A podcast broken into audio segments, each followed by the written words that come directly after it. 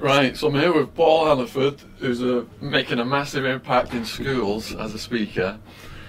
And this has basically come about because of all the young people who've been watching True Geordie, all the kids who asked for me to go on True Geordie, asked for Paul to go on True Geordie. We've been receiving loads of messages saying me and Paul should sit down, have a chat, and put the video on YouTube. So thanks to you guys out there, that's what we're doing here today. So, how did all this come about for you, Paul? I mean, going back in time, what led to you do- becoming a school speaker? Well, what it was, I think, I mean, I went to, as we were getting to the story, Yeah. I come out of rehab many years ago, and then uh, coming out of rehab, it was like, you know, clean and sober, and I thought, well, what do I do with myself? What year was this then you was This in? would have been, uh, what we now, with two, so it'd have been about, I come out of rehab, what am I now, 12 years clean now, Yeah. so I'd be, I've been doing this job eight years, so about five years ago, I've come back from living in the treatment area in Somerset to Essex, and I started doing a bit of drama work, like you know, TV extra work and all that. And I went Yeah. to drama school. It was really difficult. So I come out and I thought, well, what am I going to do? I've got loads of convictions. Mm-hmm. I can barely read and write. So then I had an idea of obviously going back just to my old school. Yeah, One what- that chucked me out for something. What, what convictions did you have? Oh, I had ju- just theft. I've been a thief all my life. Yeah, okay. So I probably, you know, I, I, I mean, I've got about 50, 60 convictions. And that was thieving to support heroin So- addict, addict. And obviously, at a young age of gang life, so Yeah, probably a okay. cannabis habit, which we'll get to. So, anyway, cut long story short, I had this idea. I thought I'd go to my school, got in touch with the local council, and then they said, come back, come back. And I thought, you know, and they kept sort of half blanking me. And I kept going back and going back. And then they said, all right, can you come to like a youth club? Yeah. To the talk. Yeah. So I turned up to youth club, and all of a sudden, all the kids are playing pool and whatever, and they go, "What? Stop everyone, sit down. You've got to listen to this guy speak for 20 minutes." And I was getting loads of dirty looks, and then all, you know, who's this guy? And Yeah. spoke to them, and they loved it. The kids loved it, and obviously, a few of them went back to their school next day, told the head teacher, and then they contacted the council. Council contacted me, so you do an assembly. Right. I said, "How many kids?" I went 200. I went, "What?" I was Were you like, I was- I was- nervous? I was, str- yeah, I was struggling to talk to 10. That you know, and, uh, you know, I'm going to speak to 200 kids there, and uh, and and then from that, it just snowballed. Probably like with yourself Yeah. word of mouth. and I don't know how many up to now. I think last average, give or take, you know, a few thousand. It's about three hundred thousand now. It's one, two, Yeah. three hundred fifty thousand. Wow. I'm getting busier. I think in hindsight of what's going on with everything I experienced, which is quite a lot. Yeah. Mm-hmm. It wasn't just you know the gang life, the knife crime, the gun crime. I've become you know heroin crack addict. Never thought I was. You know, I was I was a raging alcoholic before I started taking crack and heroin Yeah. then it was like you, I guess, you know, the experience of, of many prison sentences, Yeah. lots of stabbings, and just stuff that I went through and self harm, mental health. So I guess the experiences or stuff that I experienced for 23 years, I can now go into any environment with young people Yeah. and, and, and share my story with them around most of the stuff that's really relevant to them Yeah. or, you know, could get in the way of their, their, their progression for them to become productive members of society, you know? Yeah. So, uh, how old were you when you did your first crime? I probably would have been 13. 13. and it had been theft, and that's when the gang stuff started. I got chucked out of school for smoking cannabis, and before that, I was a bit of just a kid that loved football. Yeah. You know, I was West Ham mad, born East London, good footballer, going football practice, you know, and every Sunday I'd be a little left back with me trophies. Yeah. Next thing I know, somewhere along the line in school, you started, you know, I- some kids get involved, some don't. I was one that got involved, but I Right. did find it changed me. Lost interest in football. Within a year, I'm chucked out of three schools in a pupil referral unit. Right. Now what they are, they're obviously mainstream schools that can't handle kids. Just obviously kick them out, chuck them out, get rid of them. Yeah. You know, and then you end up in this place full of dysfunctional kids. It's like a bomb going off. Yeah. You know, you've got all these absolute like kids that are just like you know really quite dysfunctional. I guess. I mean, they're called EBD schools today, emotional behavioural difficulties, and whatever that was. But I know now I'm knocking about kids with the same think process as me. Right. And then that's when the the, the, the gang started eh, out there on the street. I should be year, you know, I should be year ten or eleven. I'm now outside carrying a knife, running about with a load of boys, committing crime. The cannabis obviously grew and grew and grew. Then it was lots of strong alcohol, like, you know, tenants and just really, really powerful alcohol. So I'm getting drunk and stoned every night. And then it was things like LSD, um, you know, ecstasy, and then convictions Yeah. you know, I'm uh, obviously, you know, committing crime every day. And then I picked up, I think by the time I got to the age of 17, I'd done three young offenders and I probably Yeah. had about 25 convictions. So, how many months did you spend in young offenders prisons? Not, not a lot of time, really. I mean, I, I was mainly just, it was just theft, Yeah. mainly from shops. So I weren't getting massive sentences, So I was going away that short, sharp shock there, you know, and, and Yeah. obviously it clearly well enough because I was coming out committing crime the next day. And were you established in a hierarchy in these places because you knew a lot of people? Was it London based? The, the, the, the sentences I did were just outside London, things like Honesty, Honesty Bay, Blantyre House, Yeah. and they were young offenders. Now they're men's prisons. Okay. But um, but no, you go there, and, they, and I remember I was so head, and they shave all your hair off, and it's like a little boot camp. And, Yeah. You know, like you've got to go digging all day, polishing your boots, and it's just like a little bit of a short, sharp shot, they call it. Yeah. But next thing you know, I'm back out of jail, back amongst the gang, and, you know, it's just all I knew. And what crimes were the was it escalating to with the gang? The gang thing was probably mainly just theft, you know, like it was probably just, just theft from shops and Yeah. petty. Yeah. but petty enough to get enough money to buy our drugs and alcohol every day. Yeah. So, you know, all my convictions are just theft. But what happened was, as I got a little bit older, we started drinking in pubs. Yeah. So now I'm like 18 and I'm going in pubs because we're allowed to get in pubs. And uh, it was then the crime changed to credit card fraud. Right. So now we're getting people who works in post offices, and what they're doing is they're obviously corrupt. They go out on their rounds, don't post the, all the letters with the cards in, bring them down the pub to us, we buy them. Yeah. So now I'm going out, I'm immaculate. I'm like 18 stones, a big strong lad. I should have good head and I should brew cream it. I probably thought I was like a gangster, bugs him alone. But now, but what happens is now I'm earning quite a bit of money now. Yeah. And I live now, I've got, a, you know, my own property, Yeah. 19. Mm-hmm. I'm earning, you know, really good money. You know, you're going to earn like a grand a day. Yeah. And then I'm drinking in this environment and it's like right seedy place and it's full of villains. Mm. So I'm seeing these guys come in, right, and they all the pro- you know, and I see them put out in their Range Rovers, their Bentleys, and I, as a kid, I bought into it. Yeah. I love it. So now what they're doing is they ask, they're, they, they, they're- they're going to me, can you get suits and all that? So I'm going out buying them all suits. So I'm, I, they, they, they've took me under their wing. so now I'm sitting there, all these villains, really well known, cro- you know, they've all got books out and that, and that you know, Yeah. a few of them are dead.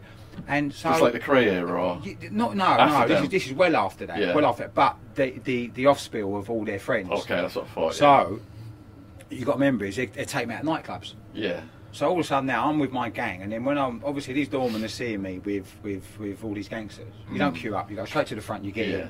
So then months, years later, I'm going to nightclubs and they're recognising my face, and I'm just walking straight to the front of the queue. Yeah. So my ego's just through the roof. 21 now, I'm the gang leader. And being a gang leader doesn't make me the toughest So gang. you're the gang leader of your clique. Of my little gang, yeah. Yeah. Mm-hmm. But we- it's a group of about eight or nine of us, and we all meet up and we commit all like whatever crime we're doing, and then we you know through the week we all see each other. You Yeah. Mm-hmm. have a few that are f- close than others, but if it kicks off with another gang or people, everyone's there within a matter. Of And what weapons have you got access to at this point? well, everyone's got some sort of weapon. Yeah. Mm-hmm. So it'll be knuckle dust and knives, and it will be your gang member that, that had a gun somewhere, Yeah. locally buried If you needed it. if they needed it, yeah. But um, but mainly it was just like the old-fashioned knuckle dust and knife thing. Yeah.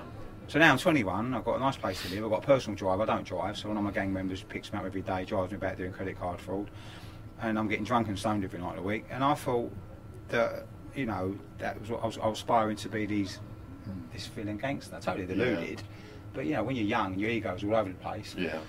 And then I got involved with, as we know, heroin, which nearly killed me. And what I, year did you get involved in heroin? I'd have been 21, so I'm not sure what that would have been. What am I now? I'm 50 coming up now, so my maths ain't great. early, That's nine, cool. early 90s. Early is it? 90s. So the rave scene's coming The full rave force in this scenes, country, the isn't it? rave scenes, obviously, just coming. You know, it's, it's, it's about. Yeah. These are about. Yeah. Mm-hmm. I mean, I got involved with a little bit of. I, I, did- I like the odd pill, but I was mainly like cannabis and, and, and a bit of a bit of LSD and whatever else. But I, I- so what's happening is now, you know, as I said, that that's it. That's my head is. Mm. And if much money is possible, and living this gangster, plastic gangster lifestyle. Yeah. And then, as I said, I went to this event one night, his party, and then this guy pulled out his pits of metal tinfoil in the bedroom, started smoking it, and I got offered it, and I knew what it was. It was heroin. Yeah. And you know what? When I was young, right, probably like yourself, you know, like if you ever see anyone outside a shop, you see heroin addicts straight away. You you thought of needles, all right? And when I was a kid, I hated needles. I was absolutely terrified. Go to the dentist, have an injection in my mouth. Yeah. So, and they was always scruffy, filthy, rotten, dirty. You wouldn't give them time of day. Yeah. But that night, for whatever reason, curiosity, as always, yeah. Faithful night. thinking thinking I'll be okay, and Yeah. I tried it, and uh, So well, the alarm bell went off, but you overrode that yourself. You thought you weren't going to end up like a guy under a bridge. yeah, it was just it was just that uh, you know me go telling me I'll be alright, I'll take it, I'll try it, and uh, Yeah. I tried it, and uh, I just knew straight away that evening I'd have it again. Really? What made you think that? I just knew that, that the feeling it gave me. Really? And to be honest with you, when I took it, and I took lots Yeah. of drugs from the age of 13 to 21, Yeah. lots, Yeah. yeah, it happened that every day. when I took that heroin, I honestly thought, you know, and I, and I, and I- I don't say this lightly, but I thought I was in heaven. Mm, But you know what? It was actually the gates to hell right. because 12 months later, I'm now five stone lighter. I Yeah. don't eat. My gang do got nothing to do with me Yeah. because I'm a heroin addict. But we get back to them. Mhm. I don't wash. My teeth are gone a funny colour. Um, living in drug dens. My family no longer see me. Yeah. Just in the space of 12 months. Jesus. And that is, you know, so I ended up like that. Heroin addict, I presumed in my head. Yeah. I am now like that. You became I'm that. rotten, I don't wash. Yeah. Over a period of time, within two years, I started to inject.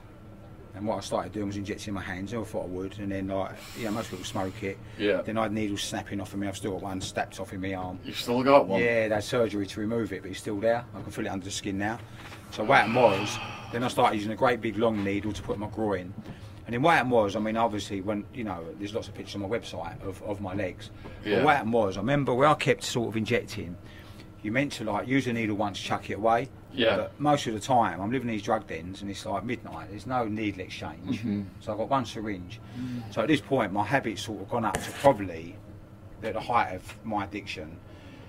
I need between four hundred pound a day and maybe six. And if you know, if I earn seven hundred pound, I'll spend it. I'm scared next morning. Yeah. So for me to go and earn as a shoplifter, hundred pounds a day, Yeah. I've got no problem selling the stuff. But obviously, I've got to go and nick quite a lot of stuff. Yeah. So I found obviously guys were buying stuff off me, and they that they would earn vast amounts of money at me because you say you're a fence and you buy stolen goods, and you say to me, right, Paul, get me uh, two grand at a Ralph Lauren shirts from Harrods. And I see all the shop. I go to all the most expensive shops, you know, because that's where the best stuff was. And two thousand pounds worth of stuff, when you talk about designer stuff, ain't a lot. Right. You know, you got shirts at 100 quid each, 20 shirts a pole. I just pick them up to walk out the door with them. Yeah. I was quite brazen. and, I, and I got away with it for years. But what you got to remember is I maintained my habit for long periods of time. And I went years without getting caught. Mm. Yeah. So I'm nicking £2,000 worth of stuff. I'm selling it for 500 They're making a, gr- they're making £500 out of me. So they don't invest much money out of me. Yeah. Then I'm going back to these crack dens and buying 250 pounds of heroin, 250 pounds of crack. I'm not eating, I'm not washing. I've got no interest in that. And I'm injecting all night. Heroin, Are you a crack. lone wolf now? The gangs, you know. Yeah, the gang, the anymore gang. 'cause We you've can, we got- can get back to the game, but I'm Yeah, a lone wolf. Okay. Yeah, I'm getting mini cabs everywhere. You know, so, and I'll always have a mini cab outside. So I'll jump in a taxi. Nine times out of ten, the cab drivers knew what I was up to. Yeah. But as far as they're concerned, I booked it for an office. So if it comes on top and I get nicked and they say, what's going on? So we don't know, it's just a fare. so I come out, jump in a cu- cab, sell the gear, go to the crack den. Now, the crack den's all over the gaff. So I could be in 10 different crack dens, 10 different nights. It didn't matter. Yeah. As long as I can go to this environment full of addicts just like me and spend all night injecting. Mm-hmm. Wow. But what happened was, where I was injecting, injecting, injecting, my legs broke down Oh. and uh, oh. that was my left leg there. I don't know if you see it on camera. So, but that was that was quite a good side. The other side was down the bone. I'll show you my legs in a minute. They've not healed up properly. Yeah. Mm-hmm. But so, so at this point, we've got memory. At this point now, I'm 23 years of age. Yeah. My leg is rotten, stinks. Now I don't know what. I guess a dead person smells like, but I knew when I woke up in the morning, I should dress my leg with nappies to soak the blood up. So now the whole inside's down to the bone. So we got memories. I woke up in the morning, the pain. and When I wake up in crack dens, it's like I'm in my clothes because these crack dens are like shitholes. They're just like you know you want to let a dog in there to die. It's just absolutely rotten. so you know you've got all the crackheads been in the night before, and there've been needles everywhere because they've been injecting. So I wake up in the morning and I, you know, and I, I want to have a quick fix. And I'd look, and when I'd been sat me nut the night before, I couldn't remember what needle was mine. But you know what? I was so desperate, I, I it didn't matter. So I pick up someone else's needle and, and use it. Now, when I, I don't say this lightly. I've probably done that three, four hundred times over a period of uh, you know eighteen years of addiction. So now at this point, I'm in trouble Mm. because I can't stop. My legs hanging off. I'm living in crack dens. I don't wash. I don't eat. Have Oh, you caught anything from Dirty Needles? No, I've been tested. Yeah, I've been Man, tested. Ah, that was lucky. I've been tested eight times for HIV, hepatitis. Alright, I ain't got it. Still got my own teeth, lucky enough. I had Yeah. them all cleaned and that, probably done. But, um, and the doctor once said to me, you know, when I went to hospital eventually to have all operations, Mhm. when I when I finally got clean, he went, a miracle. It is a Absolute miracle. miracle. He said, you know, the amount of stabbings you got involved, you know, stabbed many times through through the gang stuff and, and, and, and with drugs. Yeah. So yeah, at this point, you know, I look back and I think, well, what happened to that little ten-year-old boy, the footballer? You know, was was there I shouldn't be living in cracked ends now. I should be. So you got a conscience calling at this point. Well, not conscience calling. I'm so obsessed with drugs. My whole my whole day is this. I wake up in the morning and I say my legs rotten. It stinks. I've got to change the dressing. I've got to change it, and it's like you know with a nappy, because what na- you know nappies were soaking the blood up and all the pus coming out my legs.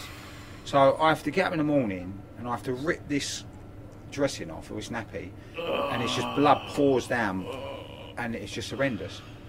It's horrendous. It's painful. And that's a diaper for the Americans watching Yeah.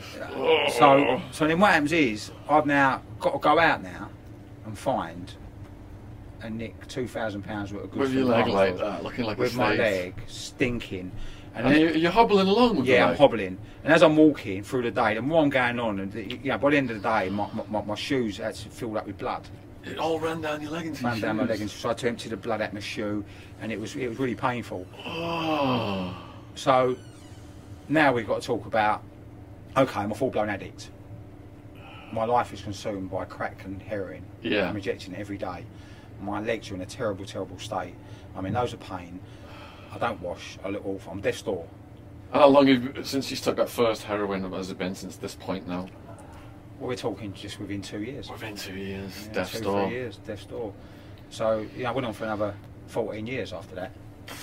All right. So that's why I probably with that video with Brian it was you know nine lives because I shouldn't be alive. So now now, now we've got to talk about the addiction I've got, the illness I've got of addiction, Yeah, the suffering. Now not only my suffering, my family. yeah, of course. Yeah. yeah. So no longer no one sees me, and I ain't seen my mum for years. You know, she, she I remember she walked past me one day in the street, looked at me, ignored me, not on purpose. She didn't recognise me because now at this point I've lost half my body weight. I think I went from being 16 You stone down to recognise her own about son. eight and a half. Didn't recognise my own son in the street. Um, and then you know it was just the depths of. Lucky enough, over a period of time, probably like yourself, you know, I, I, I mean, I went to prison now for shoplifting in this country, and that's how I got my money every day. Yeah, You don't get a big sentence. okay. Custodial's between three months and a year. So you're in it's and very out, rarely in you and get a out. year. Yeah. So my sentences were between three months and probably six to nine months. You serve half of that. Yeah. But over that period of time, prison saved my life. Right. Because when I go to prison, I am on death's door. I go into Yeah. prison, I get treated, I go on a hospital wing, they feed me, I get a job in the jail. Mm. Yeah. Technically, I have a hot plate in the kitchen, all the food's, I'm not stupid. And you're off the drugs in prison? yeah, I get on a Okay. drug free wing Yeah, because I can't get £400 worth of crack and heroin in prison and inject Okay. it. You might buy the odd 10 bag or Yeah. a bit of weed. Yeah. So now I switch off, I get on a methadone program, come Right. off the heroin, yeah, and now I'm in jail. And it was like, you know, I'm putting on weight. yeah. Yeah, I'm getting a bit of a colour if it's summer. So really, it's like a bit of an MOT for me, like a bit of It's health. enabled you for the next round. Yeah, and I, I, you know, you know, like yourself in prison, you know, you, you, I- I'm not sure what it's like in the American judicial system, but you know, I should get a job, get out of my cell. Yeah. Mm-hmm. And mine's like that at ten, I get a job in the kitchen because all the grub was there. I love grub. Yeah, I remember it was quite funny. I've never had a job in my life, right? Yeah. And every job I've ever had was in prison. I've been a barber. I fucked some haircuts up to here, right? Yeah, I've been clippers. I've been a cleaner. I've been a, a painter. And I remember I worked in the kitchen. It was quite funny because I, I, we used to nick big blocks of cheese out the kitchen. right? And the way it was, we used to get the boys to come and collect the cheese on the on the trolleys they used to take back over. Yeah. And I used to get back over in my wing and chop all the cheese up and swap it for phone cards. So I went from being a cracker to a cheese dealer. I had a Mexican cartel guy stealing cheese from the kitchen where I was housed, and because it's Yeah. so hot in the desert, we had to put the cheese in the air conditioning vent. Yeah. Otherwise, it would melt into like orange Yeah. juice. yeah, so, yeah, as I said, so I went from being like a cracker to a cheese dealer. But but the problem is now, I come out of prison within an hour. I've been out of prison gate. Straight to the crack house. I'm committing crime. Yeah. I'm, I'm, I'm reoffending. Within an Yeah. hour, I've been out Yeah. of prison. Oh, look, I was, I, was, I was committing crime in prison, nicking cheese, but I'm just saying. but- so, uh, next 10 years, Mm. next 10 years, um, you know, th- it's getting to a point now where every department store in London has got pictures of me Really? on the wall, security pictures, because I'm so prolific. Yeah. So now I'm the most prolific shoplifter in London. Bloody hell. So it, it so it was becoming hard work. Yeah. I can't run from security. My legs are bad. Mhm. I've knocked a lot of cab drivers. They don't want to pick me up no more. Too much ag. I'm Yeah. not paying them, or you know. It's, Yeah. So it's becoming like, well, what do I do? And it got to the point where my legs were bad, you know, and and, and, and from years ago with the gang stuff. Had a gun, started robbing dealers. Mm-hmm. Not a great idea. Not a great idea, but that's how desperate I become. But That's what you did. Started robbing started dealers with a gun. Yeah. yeah.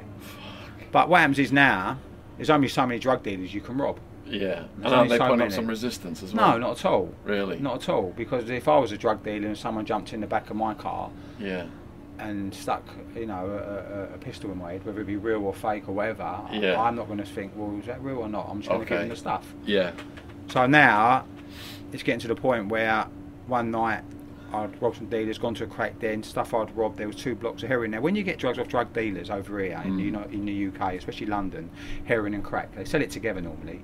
So Yeah. the drug dealers in London, if they're selling heroin, they sell crack. If they're selling crack, they sell heroin. Yeah. So what happens is it gets to a point where yeah that we um, we uh, rob 'em. I go to this place, open up the bag of drugs. Yeah. As I open up the bag of drugs, there's a, a block of herring, a one ounce block, and loads of little wraps. Right. Now, obviously, they must have just bought it that day Yeah. to cut it up and then It's really pure. yeah. I've injected it, put it in a spoon. Because what you do is when you cook heroin up, you get a spoon, you break off your heroin the amount you want, Yeah. Mm. and then you put a thing called citric acid in with it, which breaks it down. Then you filter it up through a syringe. Then you put your crack in together and you inject it. So as I've done that, bang! Next thing I know, um, I'm cardiac arrest. I've Too I'm pure. overdosed, done. Yeah, Yeah, done me. wow. So what happened was, I've ended up, I've ended up um, waking up in the back of an ambulance. Oh no. But lucky enough, the guys who was in the crack den have called the paramedics Yeah. and they've brought me back to life. Rushed me, rushed me to A and E, and I remember getting to A and E and I had a hospital gown on, Yeah. and I'd come to then and realised what had happened, Yeah. and they give me a blood test, and I remember the doctor went to me, but you got to stay in. He said, you know, you got septicemia. I think I'd Septicemia. What is blood that? then? poisoning. Okay. Poison my blood. Also, I had pneumonia on the lungs, which could kill me. and he said, also, we're going to chop your left leg off. He said, "Oh, "I'll- Uh, I'll-" he said, but if you, but, he said, if you stay in the hospital, I'll save it. I'll try and save it. Yeah. Yeah. I cut a long story short anyway. I eventually grabbed my clothes and uh, left. Before they had a chance to do your help your leg. Yeah. You Before they just- do anything. Within you- an so hour, you with know him- leaving now you're within an gonna hour probably- of him telling me I've, I'm going to die, I'm, I'm, I'm back out because the stuff I'd robbed, the drugs, I'd left him in that crack den. He's going to find it. and That sell was it. more important. That was more important. There's probably two grams of heroin and crack there. So I've gone round to get it, but I walked past the police station, and it was my local police station. And I remember the relationship I had with the police many years ago. It's completely different today. was horrendous Yeah. you know, I've done some horrific stuff in police cells. Yeah, like You what? Once I asked for a razor to have a shave before I was going to court, Yeah. and I went to the shower room and I uh, broke it open, Mm-hmm. got the razor out and cut my wrist open each side, and there, there. What motivates you to do that? It was a form of trying to escape to get taken to the, the, the, the, the, the hospital. Not what? Uh, no, just escape. So when I get to Oh, the to get outside- transferred to hospital to do an escape to get back Yeah, to yeah. life. yeah. I see. Okay. Then there's other times when I've obviously done the dirty protests. So, but this is what addiction's done to me. Yeah. This is mental health quite a height, but it's also normal people don't do that. You know, No. like police custody. So now I'm so desperate, and and so but I know I'm wanted by the police. Yeah. So I've got a choice now. I'll go to the drug den, die. I'll die there, like a dog, or I'll go into that police station, which I've called carnage, and give myself up. Yeah. So I've got a choice. Death, chance. What I do? Somewhere in my head, I had a little tiny little bit of common sense Really. and I hobbled into that police station and I walked up to their desk and I, I do you know what? I just think I, I, I couldn't even speak. I just cried. I Wow. went just, just you know, You're beaten. I Mentally sort exhausted. of- just, just, just, just knew I was going to die. Yeah. And that was my only chance of survival because I knew they was going to arrest me and I'd be Yeah. locked up. And my experience tells me from prison sentences, when I'm locked up, I don't use drugs. Clean up. Yeah. So, and that saved my life. Wow. They did their job. They arrested me. They took me to the hospital. I had three days worth of uh, treatment for the. I had a blood transfusion Yeah. to get rid of the blood poisoning. I had this thing called like a nebulizer thing on my face to get rid of all the pneumonia in my lungs. Yeah. And then they said, right, you've got to go to court for shoplifting. So they put all these charges together in one court. Yeah. And but I can't walk now. Yeah, I was going to ask next. What's going on with your leg at this I point? can't walk. You can't walk at I can't Mm. all. walk at all now. It's so much pain. So what the what, what, what the police do? They get a wheelchair and they wheel me in front of the judge. Yeah. So it's only shoplifting. So no pre-sentence reports. He looked at me and they said the situation. He went right, six months in prison. Yeah. Yeah. Now you know as well as me. When you go to prison, the first person you probably see before they put you in a cell, put you in a wing, is a doctor. Right. So he looks at my leg. He went, "You can't come into my prison." he went, "I can't.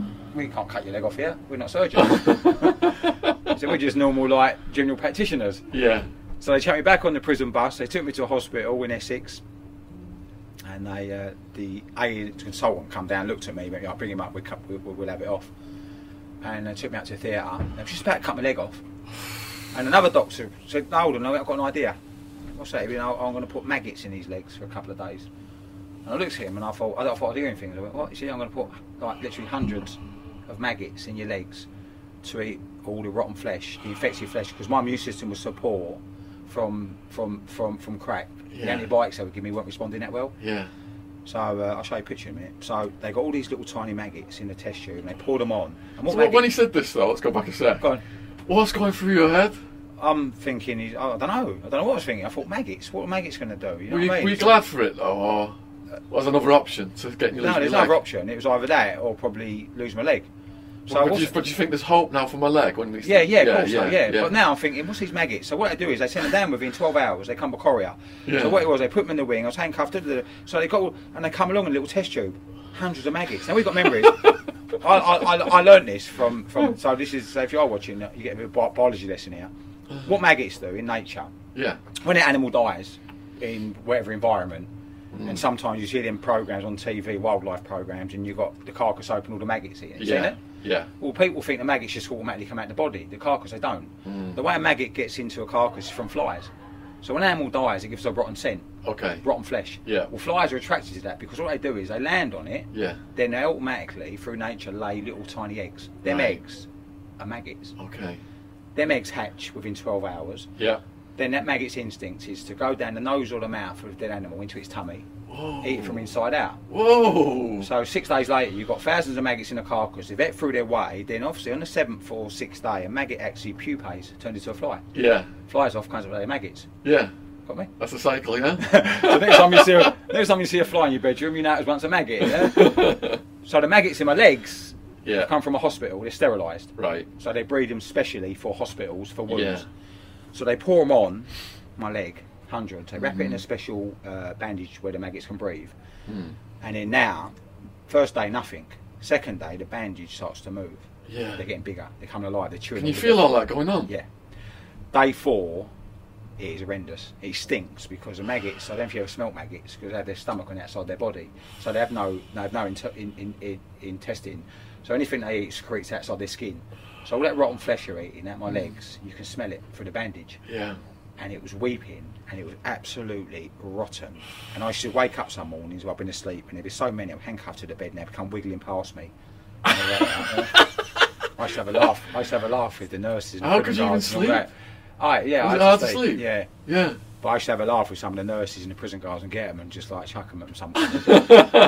but fair play to the to the you know they were doing their job. the So prison they're in guards. there and they're going to eventually turn into flies.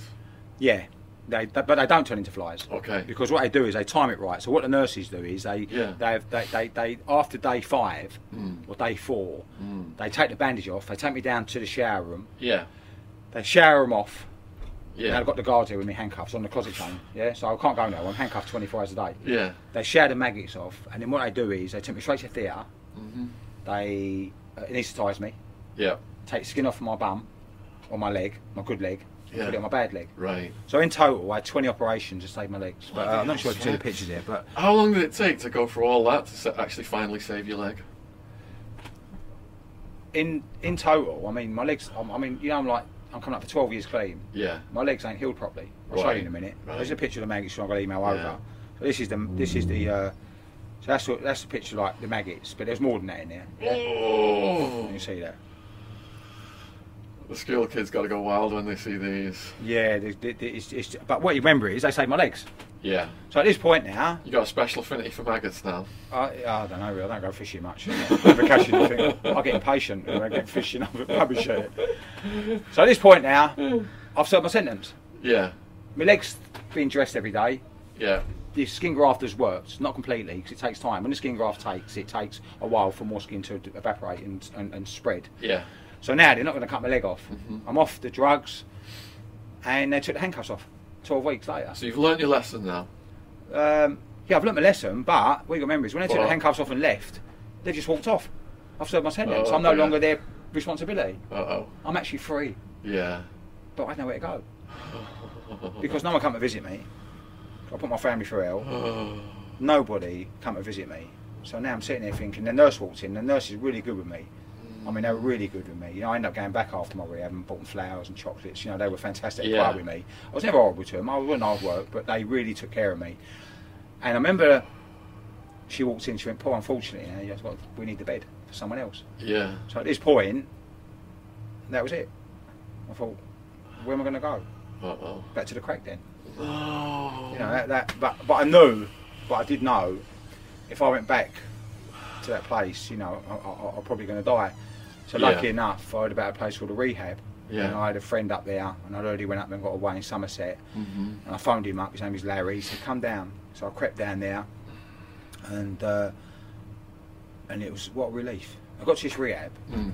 and I got to this place, and it was just full of addicts, alcoholics, all sorts, people from all over the country. It's down in Somerset, and do you know what? I think for the first week, I probably cried Yeah. because I'd, it was just a relief that I didn't have to live like that. I knew there was another way for me. Yeah. So through the through the rehab, you know, I started working this bit of a program, and, and, and lucky enough, it saved my life. It got better. You didn't go back to drugs. No, That and I'm- was it. And, and, I'm- and- but it's, but we're getting back now to to the um, the the the rest of my gang Uh oh. or the gang I was in. Yeah. Uh, Unfortunately, they they weren't as lucky as me Right. because.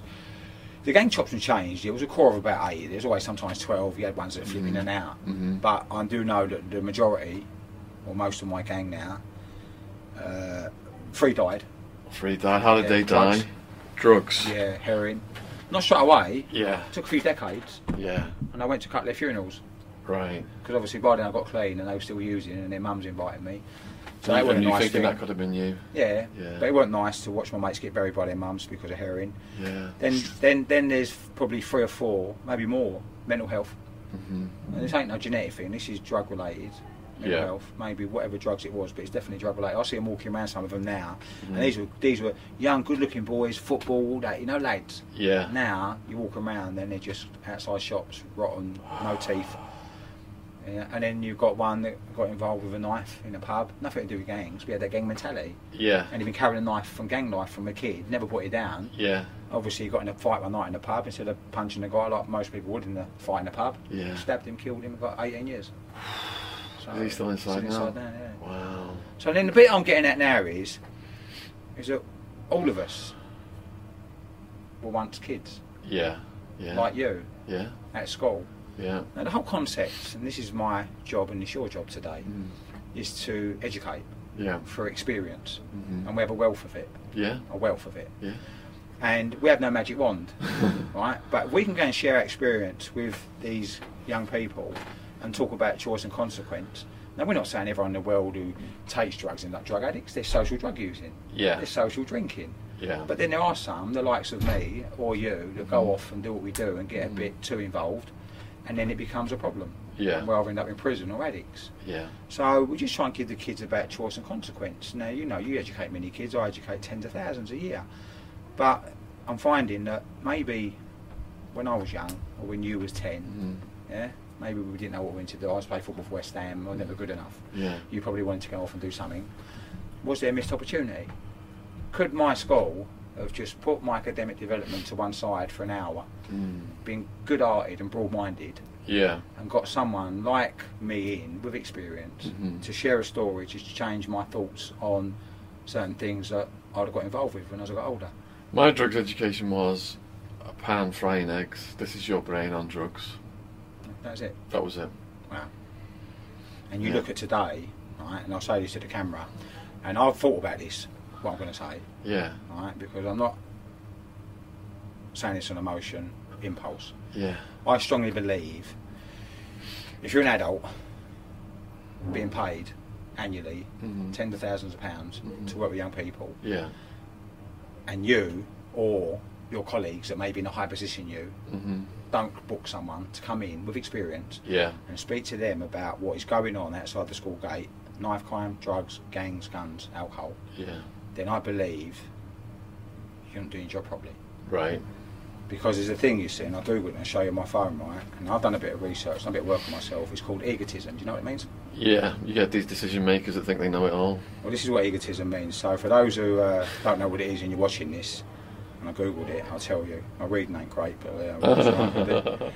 Egotism means, right, yeah, it means self interest, selfishness, self seeking, self serving, self regard, self absorption. So, if you're working with young people and you definitely can't be bothered to get someone in to speak to them Yeah. about all the stuff that we see on the news every day, all the stuff you've seen and you've witnessed some horrific stuff, other horrific things, then you suffer with that Yeah. egotism, self. Yeah. They're causing kids to die who would eventually could have been dissuaded from going down that Are lifestyle. we Oh, missing opportunities? We're not missing them. We're not being given them. Yeah. Now, lucky enough, you built up Yeah. a portfolio like I have, Yeah. and I probably eighty percent of the work I do or the schools I visit rebook me each year because they see the impact it has on social media. Mm. Yeah. You look at your platform of, Yeah. of, of Twitter, constantly kids saying thing. Yeah. Instagram, my Instagram's quite bigger than my Twitter, and you've got kids constantly going on there after you do a workshop. As I go back to, we have no magic wand, but what we do have is a story to tell that may change someone's life Yeah. put a price on that. Yeah. Yeah. there's, there's, uh, so how does one? And I don't slag off anyone that works with kids. You know, you work with kids, fair play. But what I find is, if you've got a thousand kids in the school and you've got one head teacher, and they refuse to let someone like me and you go in to Mhm. educate these kids, Yeah. then you look and you think, where does one man or woman from middle class background, Mhm. with no experience of what's going on outside the school gate, decide Yeah. whether someone can go in and give these kids a healthy, positive, Yeah. not negative, Mhm. workshop Yeah. around choice and consequence. Yeah. That one person is vested with that power.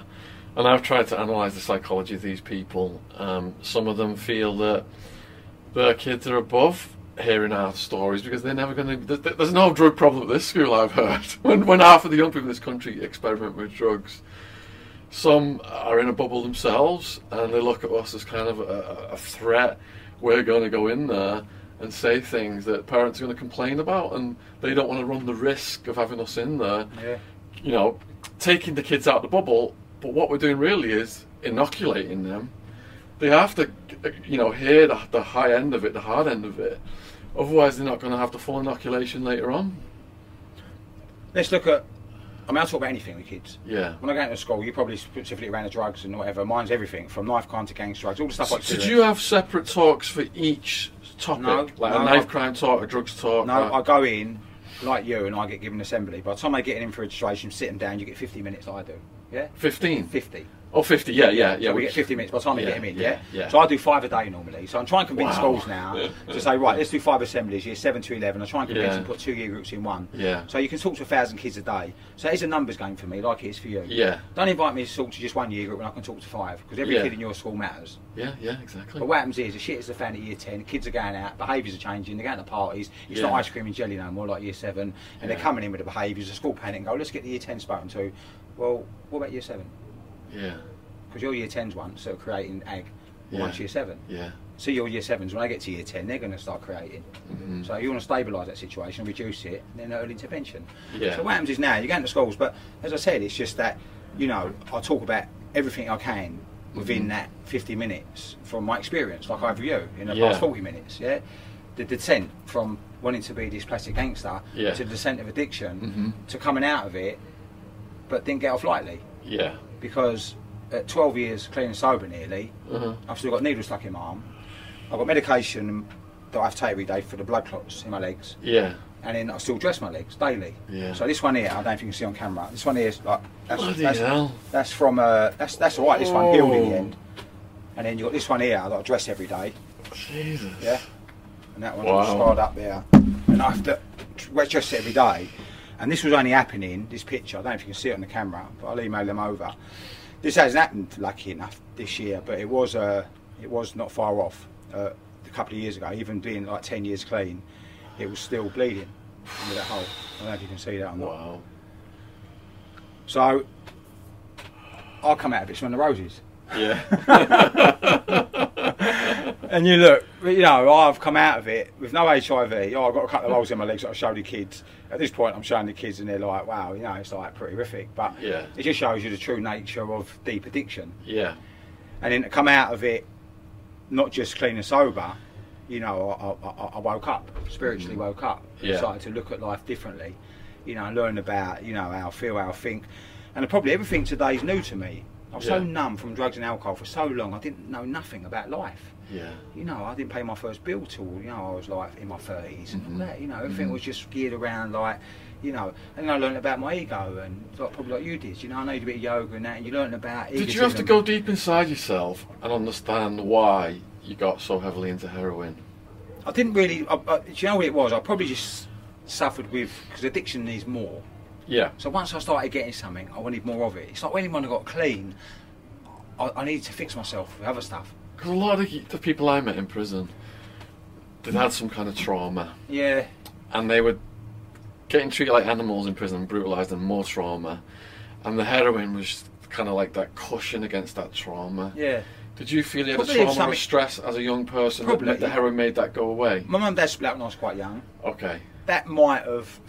Now I'm asking myself this question. I've asked it a few times. If my mum and dad hadn't split up, would I have still picked up the cannabis, which led to the heroin? Now we're not saying everyone who takes cannabis becomes a heroin addict. Yeah. But if you meet a lot of heroin addicts, like you have, and you Yeah. ask what was their first drug of choice, Yeah. most of them ain't going to say heroin. Most of the heroin addicts I've met in my time, many, Yeah.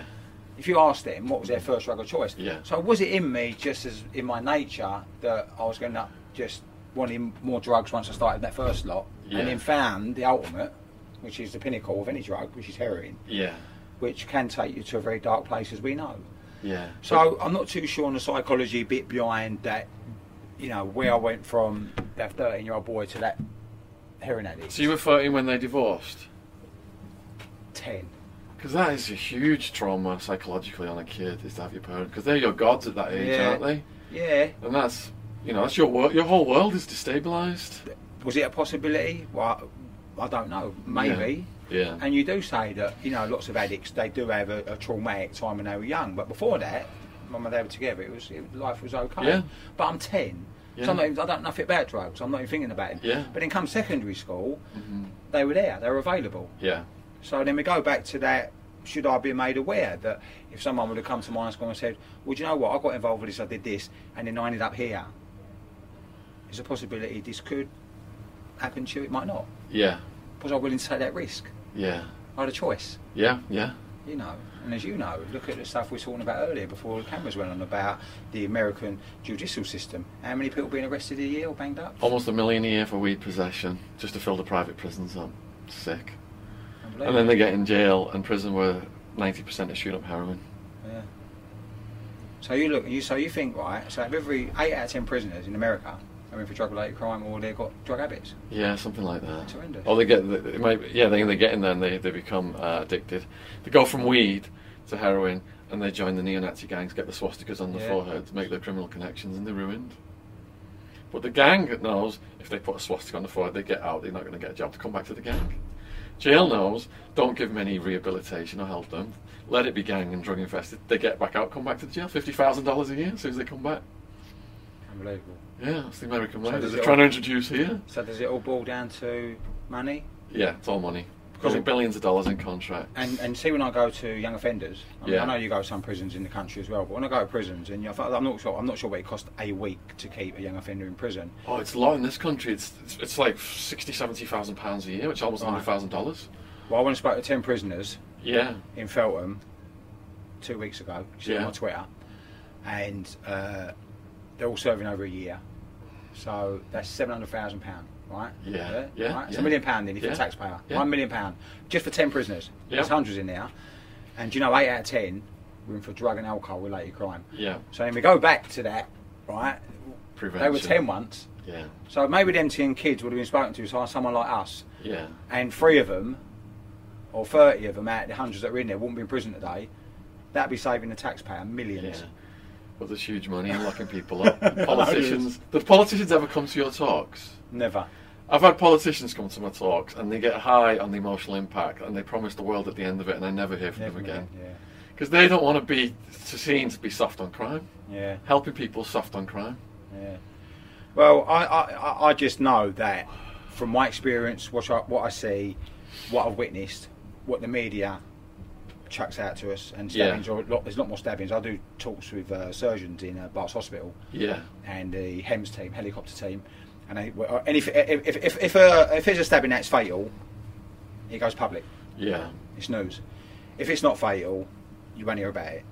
The amount of stabbings that are happening is incredible, and I Yeah. strongly believe that you know uh, all this gang stuff, all this knife crime stuff Mhm. is the majority of it is related to drugs. Absolutely. It's a function of, of Yeah. Ah, gangs competing for drug profits, black market profits. Hundred percent. I mean, if I live in North London, all of a sudden I've got, uh, and, and I'm a drug dealer, and I've got 50 people that buy drugs off me every day, and then within a couple of weeks, 10 of them go missing. And I think, what's happened to them? Yeah. Then I find out a little firm's come on the firm, my area. Yeah. They've started selling drugs, better deals. So I'm, they're taking money out of my pocket. Yeah. So everyone's getting angry with each other and all running around now, these young kids, right, nicking a few quid and, and starting to stab people. Yeah. So I won't say every stab is drug related, but the majority. So if you can steer as many kids as possible away from drugs or drug dealing, Yeah. it's very unlikely to become a gang member. Mhm. They won't want to carry a knife. Yeah. And they'll go on and live a decent, honest life, go to university, Yeah. and become Mhm. what the whole concept of a school is productive member Yeah. of society. Yeah. And they'll have So- life lessons. So I don't believe we'll ever stop this gang thing. I don't think, definitely won't stop drugs. The knife crime thing seems to be increasing. Yeah. So what do we do? We try and stabilise it, but it Yeah. might take ten years to stabilise it. More education, less incarceration. Well, look, how many ten-year-olds now in, in, in the world, right, Yeah. are addicted to heroin? Very, very, very, very few. Yeah.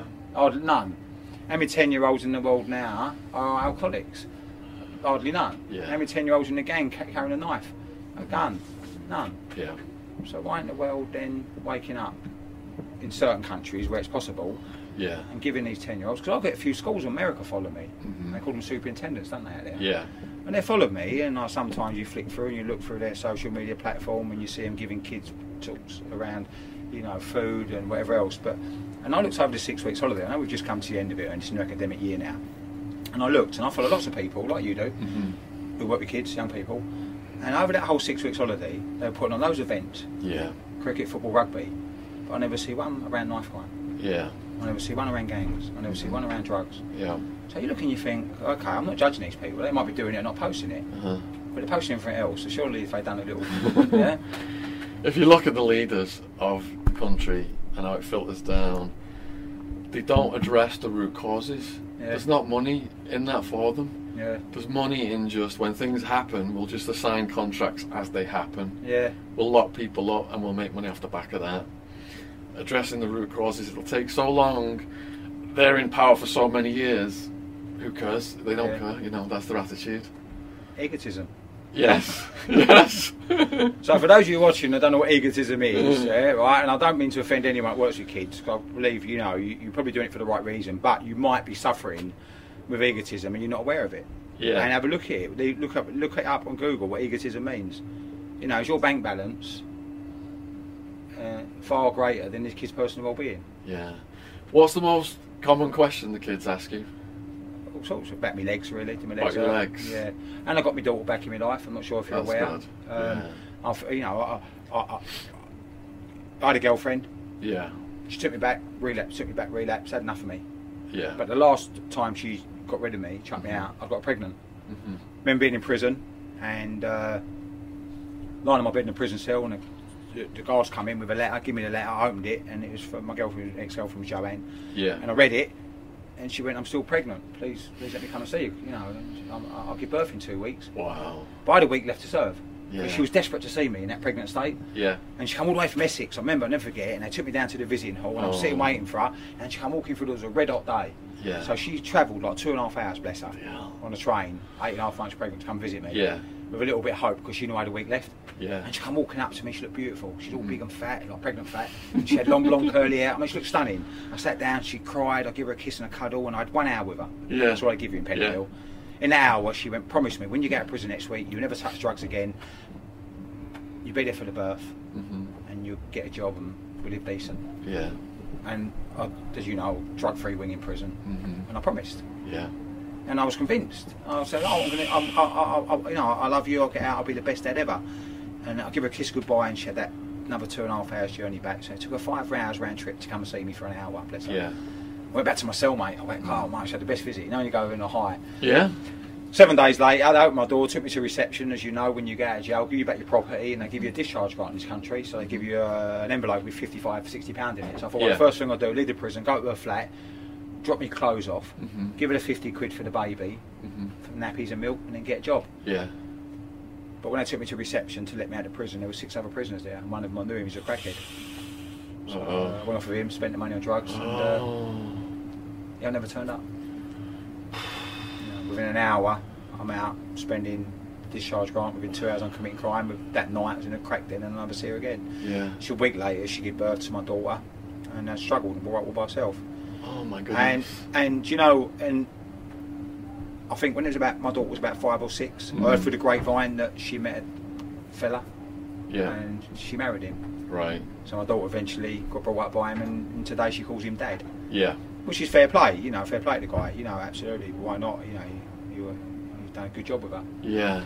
But then I moved. That's got to hurt a bit though here. Yeah, oh no, of course, of course. I'm clean now, and I'm thinking, well, but when I moved back to Essex, my rehab, Mhm. when I moved back eight years ago, I started doing this work. She lives in Essex, big place, place called Romford, Yeah.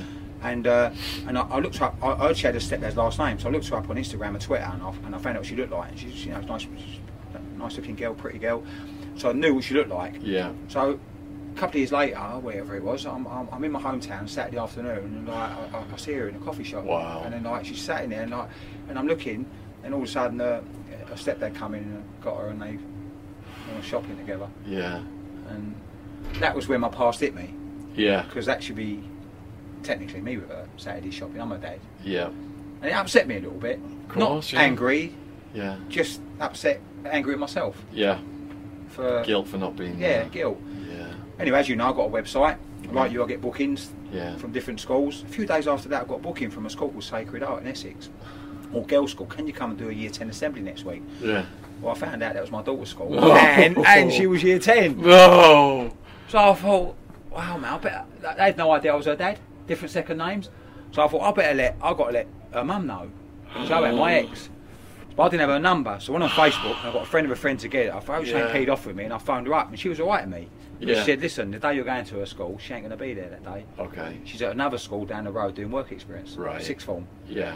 Otherwise, I'd have considered letting you say hello to her. So I thought, how's my luck? So I turned up at my daughter's school a few days later, done a big assembly like you do, walked Yeah. out the school gate at lunchtime to go home. Yeah. Walking out the school gate, walking down the road, all of a sudden come walking around the corner, my daughter. Now let me tell you something, I speak to probably 60, 50,000 kids a year. Kids don't scare me, like you, don't scare me. Yeah. This 15 year old girl, I'm terrified. Because one, I'm thinking, I don't want to scare her. I've Mm. got to walk up and say hello. The rejection, Yeah.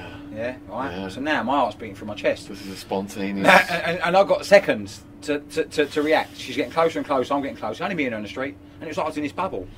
And she's getting closer and closer, and she's slowly coming towards me. And I thought, how do I approach it? And, I, and I walked up to her, and I just went, Ria. And she looked at me, and she went, yeah, who are you? And I introduced myself, I'm your dad, Paul. And to be honest with you, she gave me a little hug. We stood there for five minutes, and we spoke. And what we spoke about, I can't remember. I was like, I was like, I was like, I was, I was, I was you know, I was The just days. in a daze. Yeah. I was starstruck.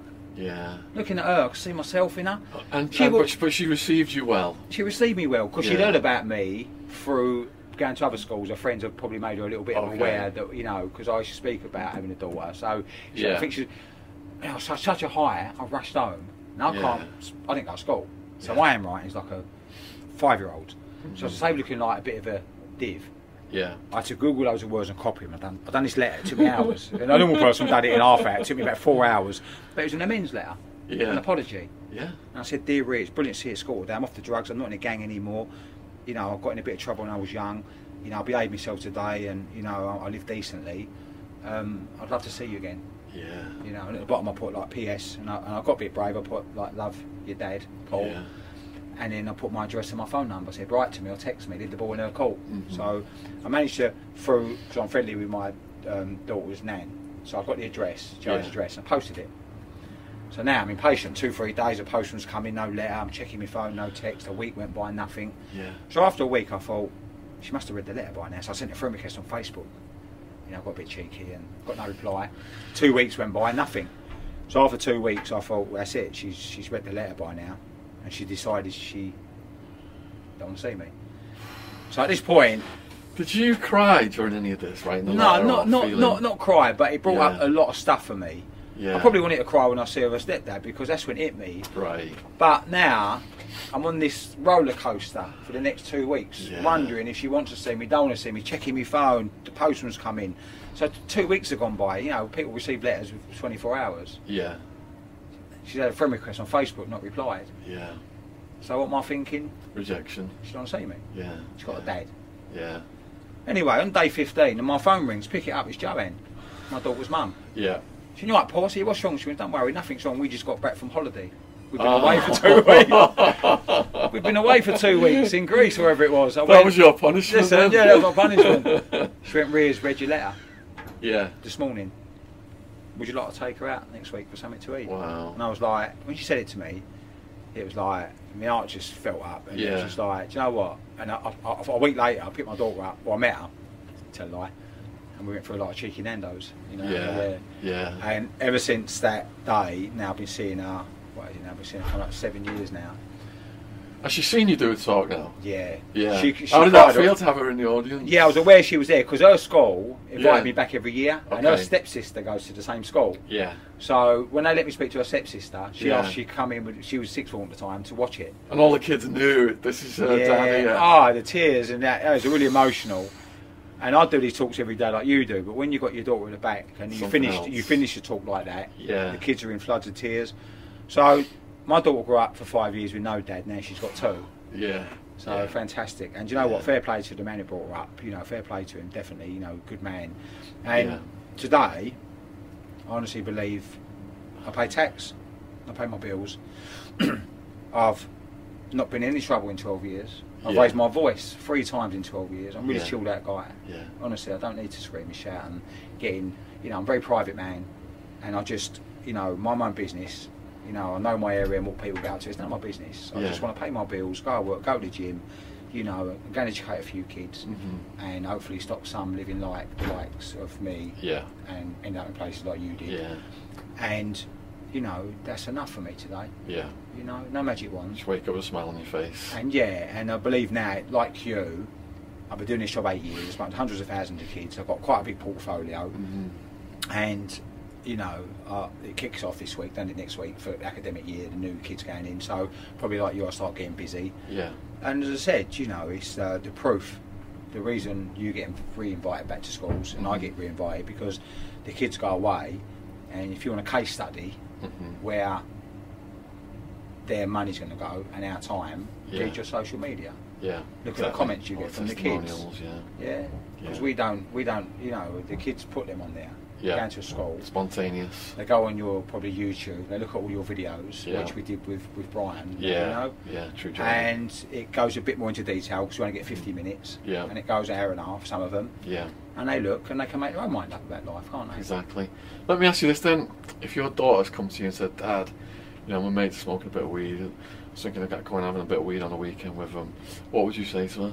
Truthfully, Yeah. I would sit her down, Yeah. yeah, right, and talk about, well, that, as a grown woman now, at 22, Yeah.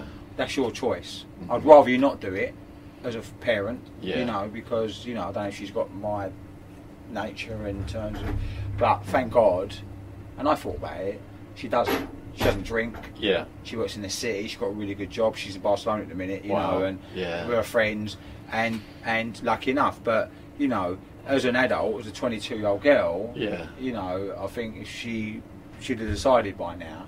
And Yeah. It'd been her choice as her dad.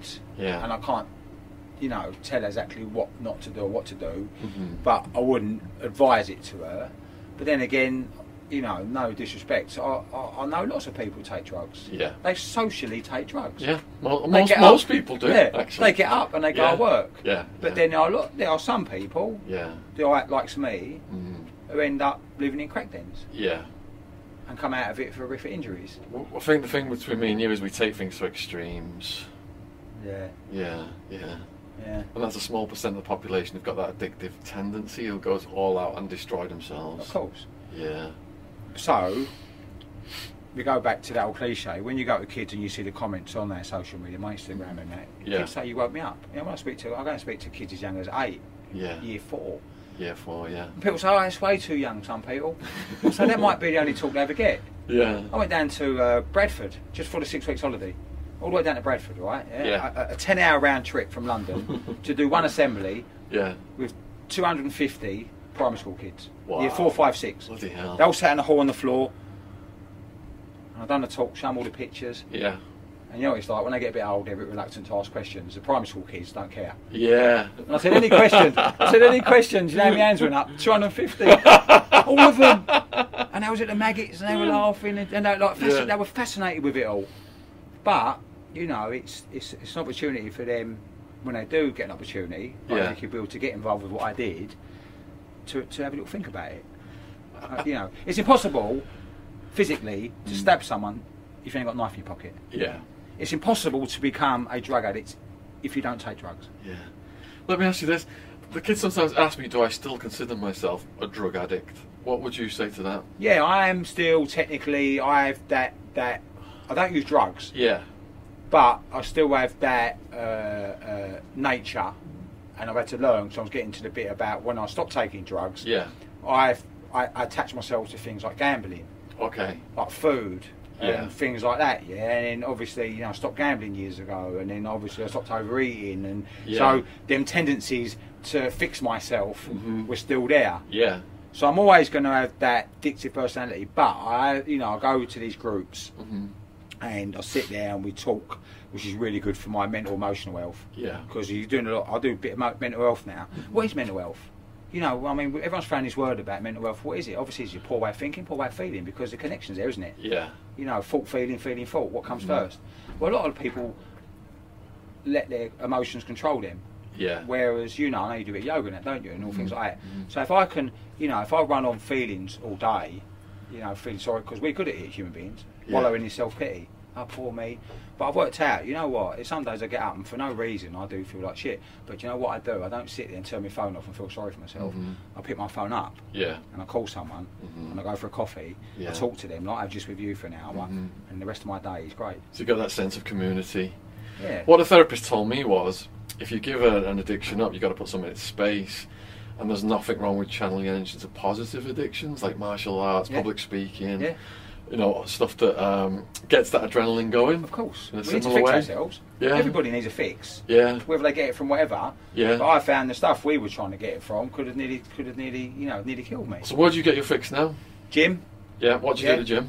uh, weights. Yeah. I mean, yeah, I'm 50 years of age. Yeah. Yeah. Probably, uh, I'm addicted to trainers and clothes and. it's been a bit addicted to crack, you know. Yeah. So, but um, I'm taking care of myself. And how's your leg with the weights? That's all right. Is I it don't- good for, Uh, yeah. it's good for the leg doing the weights. circulation. Yeah, yeah, I mean, it looks yeah. worse than what it is. Yeah. All right, it's still got a hole in it. Yeah. Yeah, and I still take medication. Yeah. And I get a bit of pain some days in my right one, it swells up. My left one, I can't feel it, it's all numb, all the nerves Right. are gone. But you know what? I put my shorts on and get my legs out. Yeah. They cost £1.5 million. I might as well get them out, show them off. Most expensive legs in London. but on the flip side of all of it, Yeah. from there may be people watch this video and probably watch your videos and my videos Mhm. and we get a really good response no we do Yeah. and there might be some people right you know give us a bad comment that's okay because if everyone bad comment i get i get It's a sign of Yeah. success that you got trolls. yeah but Yeah. that's okay because we're you know I, I, I'm- i'm not doing this for any other reason apart from just to try and stop as many kids as possible Yeah. living in crack dens Yeah. i'm trying to stop as many kids as possible sticking knives in each other Yeah. and you know as i said I, you know I, we're not magicians Mhm. we have no magic wand Yeah. but give us an opportunity to speak to some young people, Yeah. and we might give them a better chance in life of not end up in these places they end up. Yeah. You know, as I said, there's uh, and, and the evidence is there in black and white in the platform of social media we've got. Have you seen a lot of people get stabbed? yeah. Have you, The got, gang have you stuff. got any, any stories from that? Like any? I'll tell you what I did details? see in prison once. Yeah. I see a horrific thing in prison. Go like for you it. have, yeah, yeah, yeah, Go for it. Um, mixed race guy named Lloyd, Yeah. Pentacle Prison, and I bumped into him because I'd done 15 sentences, all Yeah. short and sweet in London. How much time total then did you do? would Two you say? years. Two years. Not- yeah. not a yeah. lot. Okay. But Is, enough. is it racial racial cliques here, like gangs and stuff? Or What, in drug, jail? drug, drug gangs, drug gangs. No, do you know what? So, you know, American prisons, you get Yeah. that because they're serving 100 years. Yeah. In, in, in English prisons, you probably get boys, the Essex boys that hang about with each other on the yard. Yeah, You get the uh, North London boys that hang about with each other on the yard. there's gangs by area. So it's not, it's not, it's not Postcode. really, yeah, it's not really. I mean, what you got to remember is it's not really like gang gangs, but people from your area. I see. You hang about it in jail. Yeah. So, and you know what it's like when you go out of jail, you don't want to be a loner. No. Yeah, you got to be part of a group. Yeah. But what I'm trying to say is, is that what, what we was getting at is just about what was we getting at? Lloyd. Yeah, Lloyd. Yeah. Yeah. So what's happened is, I, when you're on a drug-free wing, normally in prisons they Mhm. call it R wing. Yeah. You uh, get a single cell, Yeah. and you get out more. You're not on top all day. Yeah. Mm-hmm. And they, uh, so you do groups on there. But what happened was, even as a drug-free wing, you get drugs on there. Yeah. Yeah.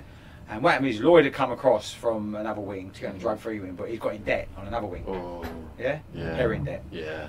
So you know, there's not really nowhere to run unless you go on obviously protection. Yeah.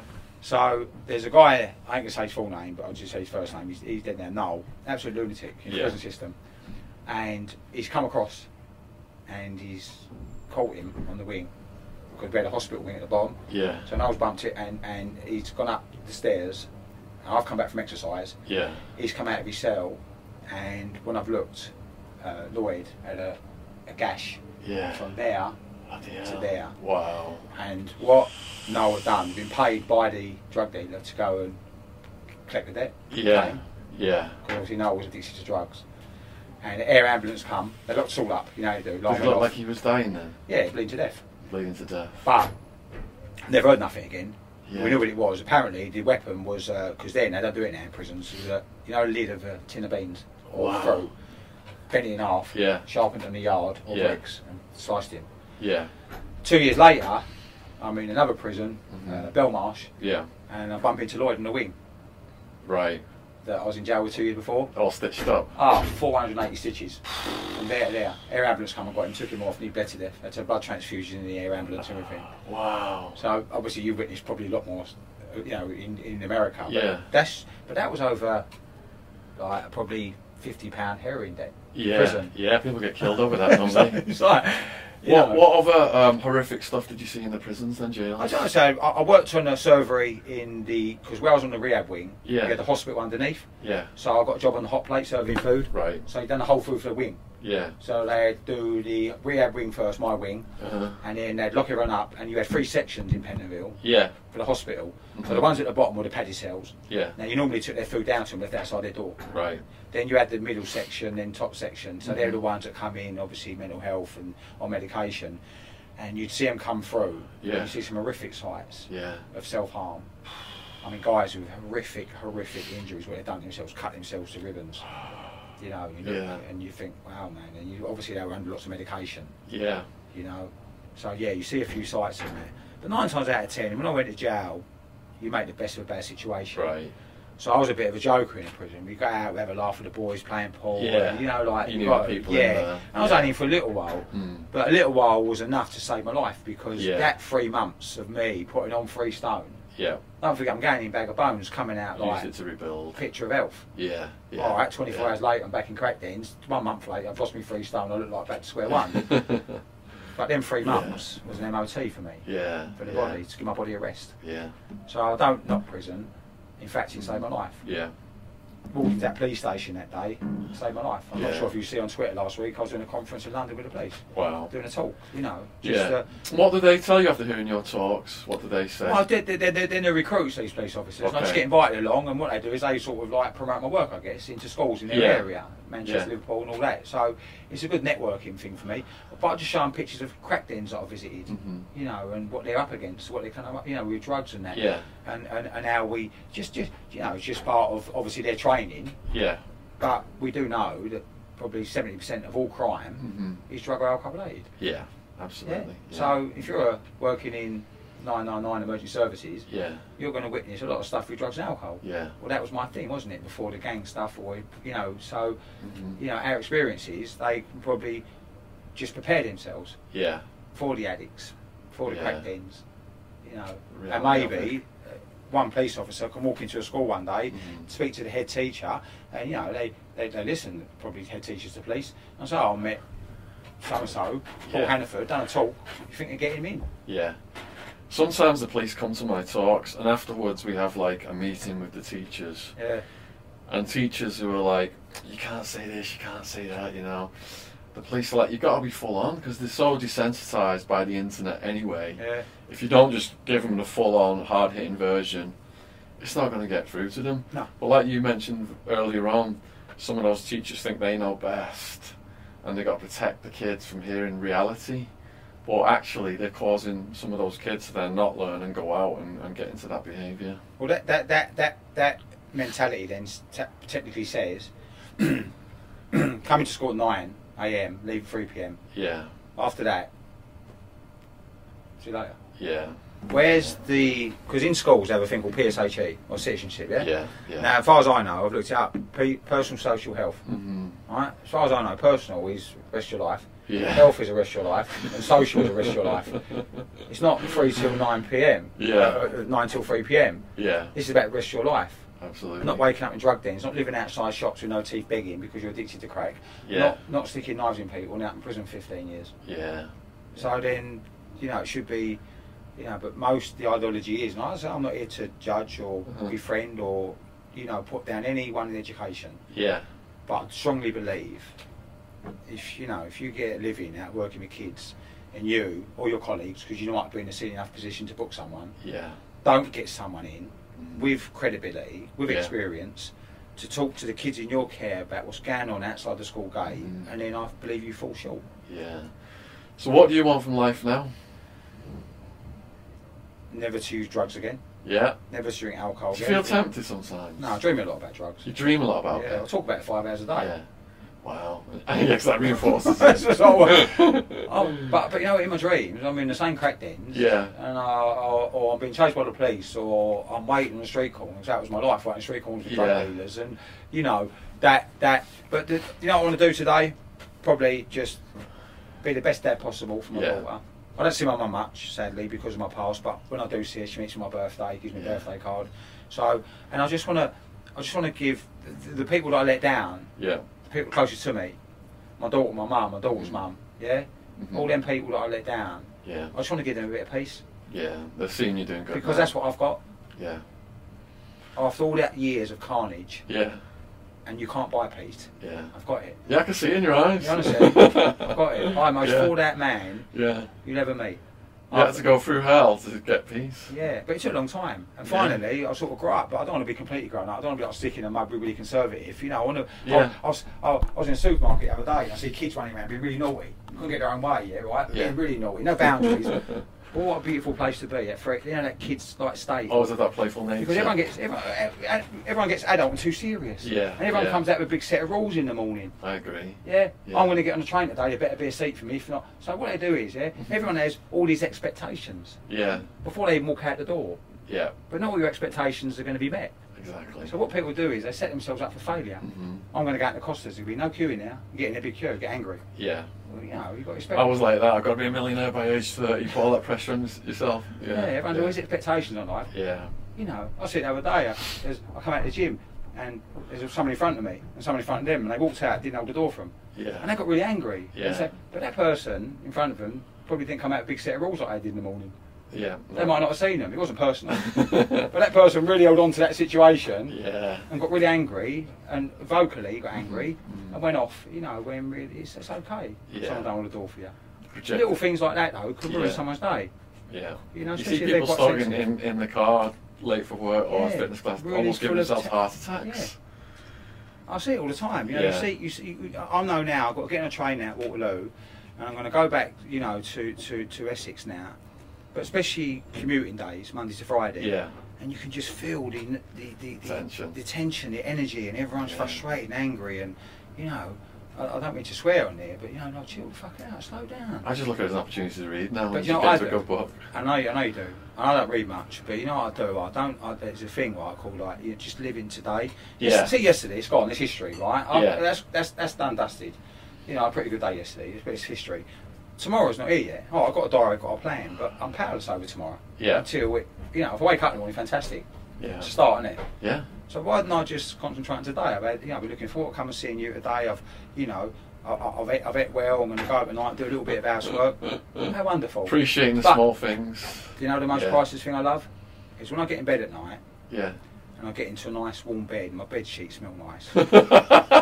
People might laugh at that, like you have, right? But listen to this, because that's a special moment for me. It's Yeah. quite a spiritual moment, because you remember, I never used to get in a bed. Mm, I used to get on a mattress in a squat, yeah. covered in blood, and it wasn't smelling very nice. Yeah. So when I do fall asleep at night, because see, when I used to go to bed at night and wake up in the morning, it's Groundhog Day, it was hell. Mhm. Waking up, my legs stinking. Yeah. So now, when I go to bed and wake up, and I wake up, I'm grateful. It's a yardstick, isn't it? That gratitude Yeah. I have yeah. for life Yeah. is, is is amazing. Do you do yoga? Do you know what? No. Because you've right? got the yoga philosophy already. Yeah. And but do you know what I do do? I do a bit of meditation with Yeah. these groups, and Yeah. I find it hard because my head a little bit. I'm a bit, a bit. I think I might have a bit, a little bit ADHD going on somewhere. right? Yeah. But I do. I have learned in the past twelve years of going to these groups I go to Yeah. about that spiritual conditioning. Now, people might think spiritual means lighting a candle doing yoga. Yeah. Now, no disrespect, right, yeah, to people who do yoga like candles. Yeah. But I'm sure Charles Manson done yoga and he wasn't a very nice person, was Right. he? Like, yeah, so, so what I'm trying to say is, is that I believe spirituality for me was when I started to reach out and do stuff for others. Yeah. Yeah, of course. Yeah. That's good for your soul, the best, isn't it? That's our spirit, isn't it? Yeah. You know when you're in someone's company, you say, "Oh yeah, that guy really lifted my spirit," or "It's good Yeah. for your spirit," because people mix spirituality with religion. They're, they're, they're separate. Yeah. Yeah, you know, I'm not, I'm not, you know, putting any of them down or up. But spirituality and religion, I found when I started investing time in others and doing nice things for others, it was good for my spirit. It made me feel a little bit whole. And I didn't have to broadcast every two minutes. All right, when I go to work and you go to work and you work for an organisation, you post it, you get the feedback. Yeah. But then there's stuff that I probably do that I won't post, I keep it to myself. Was there a day in your life that made you feel, I want to help other people? Just that I'm sick of all this that I've done, I want to help other people. When I got off the drugs, yeah, because I woke up. Yeah. While I was on the drugs, I was, I was spiritually dead, asleep. No. But, but you went through periods of sobriety and, and gaining your weight back and then going back to drugs. But what was different about the time when you actually sobered up and said, right, I want to help people? I didn't shy away. You didn't? No, I didn't. I, I started working, you know, I started going to these groups. Yeah. yeah and then i started meeting people similar to me Yeah. then i started getting quite a bit of clean time and then people that were coming along i was giving them a bit of advice Yeah. suggestions Mm-hmm. but then it got to a point where i just had this idea that i said Mm-hmm. to go to this school move back to my area because the acting went a bit quiet Yeah. and maybe that was my journey Yeah. maybe you had to witness what you did Yeah. to to make your story credibility Yeah. maybe i had to have all these horrific scars to make it creditable Yeah. Maybe I had to have all the maggots put in my legs to make credit. Maybe I had to be that gang member to make it credible because no disrespect to anybody that goes around and does the similar work to we do. We're all on the same hymn sheet, Yeah. yeah? And, you know, kids do listen to proper, more graphic, more intense stories. Yeah. You look at any TV program, it's all now gangsters, drugs, guns, isn't it? Any Of film course, yeah. comes out, you know, Yeah. kids are, young people are fascinated with this stuff. But what I don't realise is, Mhm. it's, it's, th- th- this is this is reality Yeah. in some parts of the country, Yeah. the world, Yeah. and they just see it as a film. Yeah. It's not fiction. If it- Like it's a video game for some yeah, of yeah, them. yeah. and a lot of the video games are like you know based on this, but it's reality as well. Mhm. you Yeah. know. So, you know, the concept of obviously this video today and what we do is is is just to create and try and create the best future for as many young people as possible. And what would you like to say to Brian, who's for inviting me and you and Nick Yaris and Wildman to do one podcast with him together? Hundred percent. That'd be pretty good because there's so much we could discuss about what we witnessed. And it, to be honest with you, you know, they, they, they're probably in the prisons they've been in, so Yeah. they've been in the English judicial system, Yeah. witnessed a, a, a lot more horrific stuff. But you know, it'd be interesting. There'd be a lot there to to to talk about. You know, decades Yeah. of experience Yeah. that people don't realise is going on Yeah. because I'll give you a quick example now. And, and I- I had this old lady once contact me from a website. She went, "I'm not a school teacher. She went, "I'm- I'm an old age pensioner." She went, "I've got a flat." She goes, "I'll rent it to a young couple in their 20s." She goes, "They ain't paid their rent." She goes, "I know you live in my area. I think they were on drugs. Can you come round and look at it for me?" So I mean, that's all right, love, no worries. So a couple of days later, I've turned up in the flat. She met me outside. She went, I don't want to go in there, it scares me. So she gave me the keys, let myself in, cracked it. Yeah, I've got some pictures, I could probably clean them over. Anyway, cut long story short, um, needles everywhere, claret, blood. Yeah, it's been full of crackheads. But the flat was empty. They've moved out, not paid their rent. So I've come out, so I went down to the motor. I went, yeah, love, it's definitely cracked in. I said, because she's been on a website. I said, you Yeah. know, I go to schools every day. Why have you asked me to come to your flat? She goes, well, ideally, you know, I'd like you to help me get rid of all the stuff in there so I can redecorate it Yeah. the sofa, the carpet, and blood everywhere. So I went, all right, I said, no worries. I said, I'll, uh, I, I, I, I said, get a skip, put it outside the flat. I said, when it's out there, call me, I'll come back and help you. She went, all right, thanks. She went off to order the skip. I went back into the flat. So I've gone in, had a little nose about, as you would. Went into the bedroom, and as I'm in the bedroom, um, there was like a baby crib. Yeah. So all of a sudden, a knock at the door. So I thought the old lady come back.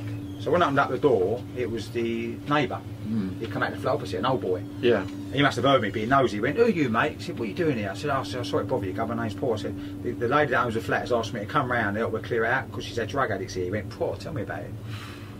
He went, See my wife. She had a breakdown. They're old age pensioners.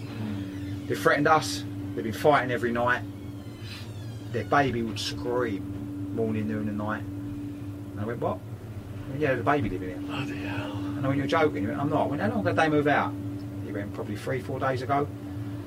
Went back into the bedroom and I looked in the crib and there was syringes. Oh. Now, man. I'm not saying they were put there before or after, but I do know that that baby was living in that crack den. And crack dens are full of drug addicts all day injected. Yeah. The place was full of hepatitis, HIV, all sorts of disease. Yeah. So you know, and, and I don't know if you know this was quite a few years ago. The parents, you know, got better and the baby went to care or whatever. Mhm. What you got to remember is that baby, his mum and dad, were once at school Yeah. with a whole life in front of them. Yeah. So somewhere along the line, they picked up the drugs and they're up now with a baby living in correct ends. Yeah. Was there a missed opportunity? Yeah. Definitely. Yeah, Are we missing so many opportunities? It's incredible. Or are people not giving us or others the opportunity to go in? Both. yeah. Have you seen Nick Yaris on True Geordie? Yeah, some of it. Yeah. Some of it. Yeah. And what did you think of him? Yeah, interesting. Yeah. very He's got that interesting. same peaceful look in his eyes as you. Yeah, very slow, nice natured man, Yeah, like that stuff. And yeah, you know, that mindset and having that strength and coming up and then you know thinking Yeah. you're gonna end up in that place and you don't. Yeah. is you know, you technically you know you sort of like think well that's it now. Yeah. The guards almost murdered him and everything tortured Yeah. him. What about my crime partner Wildman? Have you seen him on No, True not all Geordie? of it. Okay. Yeah, I've seen bits of it. He's a bit- yeah. I'd like to say he's got the same peaceful look. Yeah. Sorry, Wildman. That's all right. Hmm. But um, but yeah, as I said, look, it's just it's just I don't take. I've learned not to take life too seriously. Yeah, me too. Come on, you know, Yeah. it's- a lot of people, as I said, take life far too serious. You know, I'm grateful. I've got, I've got a nice little flat. I pay me rent. I pay me bills. I'm healthy. You know, I've got some lovely people. in My life. My world's nice and small. Can have a nice meal out and that's all. Yeah, I- you That's- know what? you're happy right now, aren't you? Honestly, and I, I, and I've got an accountant. I pay tax and all that stuff that Yeah. I never did before. I live decently. yeah, Yeah, and that's what I want today. And I just want to go to work. And you know, I'm starting to get a bit busy now. Probably like yourself. The kids Yeah. are going back to school. yeah. October's crazy. Isn't it? So, you know, over the next academic year, if it was like last year, then I'll speak to 50,000 kids this year, Yeah, you know, and, Yeah. and if I can stop one of them, yeah, I want to stop more. My Mhm. ego wants to obviously change, I can't change the world, but Yeah. if I can stop a handful of them yeah, going to prison for killing another kid, if I can stop a handful of them living outside a shop addicted to crack, or Yeah. having a crack den, then it's, it's worth me turning up, isn't it? that's more. Like you. That's worth more than all the money you can make in the world. That's someone's son or daughter. Yeah, yeah, That's, that's, that's, that, that, that, that person belongs to somebody, yeah. you know, and people forget that. Mhm. So, as I said, I don't believe that um, we're going to solve this drug, gangs, knife crime, alcohol problem. I do believe we can stabilise it, Yeah, and I believe the way we can stabilise it is with as much as as much education as possible at an Yeah. early age, yeah, and then maybe it might take five years before this Mhm. knife crime thing starts to stable itself out. yeah. I do know now knife crime's all time high, hmm all time high. So you know, it ain't going to stop overnight, is it? There's a brilliant book by Neil Woods. He's wrote two books now. Uh, He was an ex undercover cop and he's against the war on drugs. Yeah. The drug gangs are basically were sending people to get employed as police so that they could report back who the undercovers were so that they could kill the undercovers. Okay. That's what it's the level it's got Yeah. to, and that was enough for him. He quit. So he reckons that if you reverse the war on drugs, put the drugs back in the hands of doctors, sequester them from, from kids, Yeah. the black market in drugs collapses, Mhm. and then those gangsters don't have all that money that they're tooling up with to fight for all those illegal profits, and that would be addressing the root cause. Yeah. Yeah. I don't think, as I said, I don't think we've. Uh, I don't think the ideology of the hierarchy or whatever, you know, government figures, whatever. You Yeah. know, I don't think everyone's getting the concept of, you know, the war on drugs. I don't think it's ever been a war. There's just been drugs and drug users and drug dealers. Yeah, exactly. And it's just a billion pound industry Yeah. all around the world. yeah. And there's no war, there's no battle. All there is is just the judicial system that catches people, Yeah. puts them into prison, and it's just one big merry-go-round Yeah. of in prison, out of prison, funding, money, fun, you know. Going through the motions. But then on the flip side of all that merry-go-round, there's a lot of dysfunction. Yeah. yeah. A lot, you know, a lot of dysfunction. right up to the highest people in office. Yeah, and misery and pain and Yeah. ultimately death. Yeah. you Yeah. know. So Fonzing have asked me to ask you if you would do talks to adults in London. Yeah. Yeah. Yeah, hundred percent. I think I, I do parents' evenings at schools quite a lot. Yeah. I do lots of parents' evenings, and parents get Yeah. quite a lot from it. Yeah. you know, parents get because I, I'm quite visual with my tools. Yeah. So all them pictures of Your needles and PowerPoint. crack dens and powerpoints Yeah. and my legs, Yeah. I'll show the parents. Yeah. And a lot of parents, you know, go away from it. You know, a lot of them obviously, well, go and do parents' evenings. The kids go to the same school, Mm. Mm-hmm. and so the answer to the question is, yeah, I would do a- an adults talk, Yeah. and just take them into what's going on Mhm. around the corner from where they live, Yeah. and just open their eyes a little bit. Yeah. Yeah, it makes sense because a lot of people don't. A lot of people, you know, shut their doors and isolate now. Of course. You know, everyone wants to Yeah. Yeah. just just open their eyes really to the world. Yeah. That's Yeah. all. You know. So, have you got any final messages then you'd like to say to the YouTube audience? It's been a few years now since you did your True Geordie, so It's- all- all the kids are wondering how you've been and stuff like that. Anything you'd finally like to say? Not really. I would just like to say that you know I'm grateful for every time I get a booking. You know, fair play to the school that's booked me. Yeah, and how they booked you through your website? Just for the website E What- what- www.paulhannaford.com. Yeah, yeah, as you know, for our social media, my Instagram, my Twitter, is- I get all my feedback, and you know, I get quite a lot of messages from kids directly, you know, publicly, just thanking me like you do. yeah, and um, yeah, just hopefully through my experience, your experience, yeah, whether it be meeting us personally Mhm. or kids going on your YouTube or watching the True Geordie yeah, that can watch it, you know, and I guess like you, I get kids from New Zealand, Australia, Africa, you know, all over messaging me Yeah. that have never met me, yeah, but if so, I went on the True Geordie and I watched the video and it's really helped me, you know. yeah. So you, sometimes I don't have to meet us personally, hmm but it might be enough there just to make them maybe put that knife down, not pick it up in the first place Yeah, there might be enough there to make them change their thinking about certain situations. You know, Yeah. but it's okay to stick up for ourselves because, as I said, you know, I talk about Mhm. yoga, I talk about the ego a lot, yeah. and you know, if you let that run the show, you know, ego, egos can start wars. My ego was Yeah. as big as the Grand Canyon. Yeah. I thought I had to be on 20 different types of drugs, club drug cocktail to be a happy Yeah. person. But at egos, weekends. egos, Yeah. you know, can be can be can be quite dangerous sometimes. So, I'm not kidding. and that's what I love. You know, we've all got an ego, but sometimes when you let it completely run your life, Yeah. it can be you know a little bit, you know, not good. Wow. So yeah, so all Dangerous. the people that listen, you know, I'm sure there'll be a few viewers. Yeah. Um, yeah, I've got the website, I've got my social media. And Oh, your hopefully- Instagram's blowing up as as well. Yeah, my Instagram's quite big. Yeah, I'll, I'll, I'll follow that. I'll get a limited follow space Instagram. Because what happens is, I didn't work out. Instagram only allows people to follow seven and a half thousand, whereas Twitter as many as you want. Okay. So, well, you know, as I said, I can't follow everyone back on Instagram. They kids, oh, follow me, follow me, and I would, but you know, I Yeah. can't follow everyone in the world, so it won't allow it. But Yeah. I still do answer every question.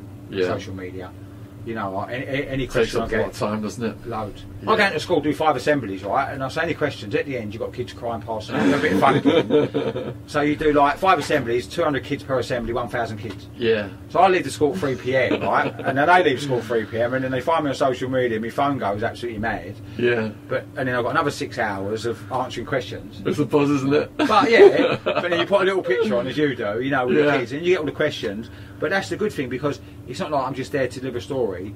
Then they've got an opportunity to go away and watch you're on my YouTube. Yeah. Watch a True Geordie. Yeah. And, and, and then really sinks in, it hits home. Yeah. Then they go home and ask you a few questions. Like, I get a lot of parents. I get Yeah. thousands of parents through the year emailing me, thanking me, tweeting me, thanks. My son and daughter's come home from school. Yeah. And they never come home from school and talk about a day at school. Yeah. But they've met you, heard your story.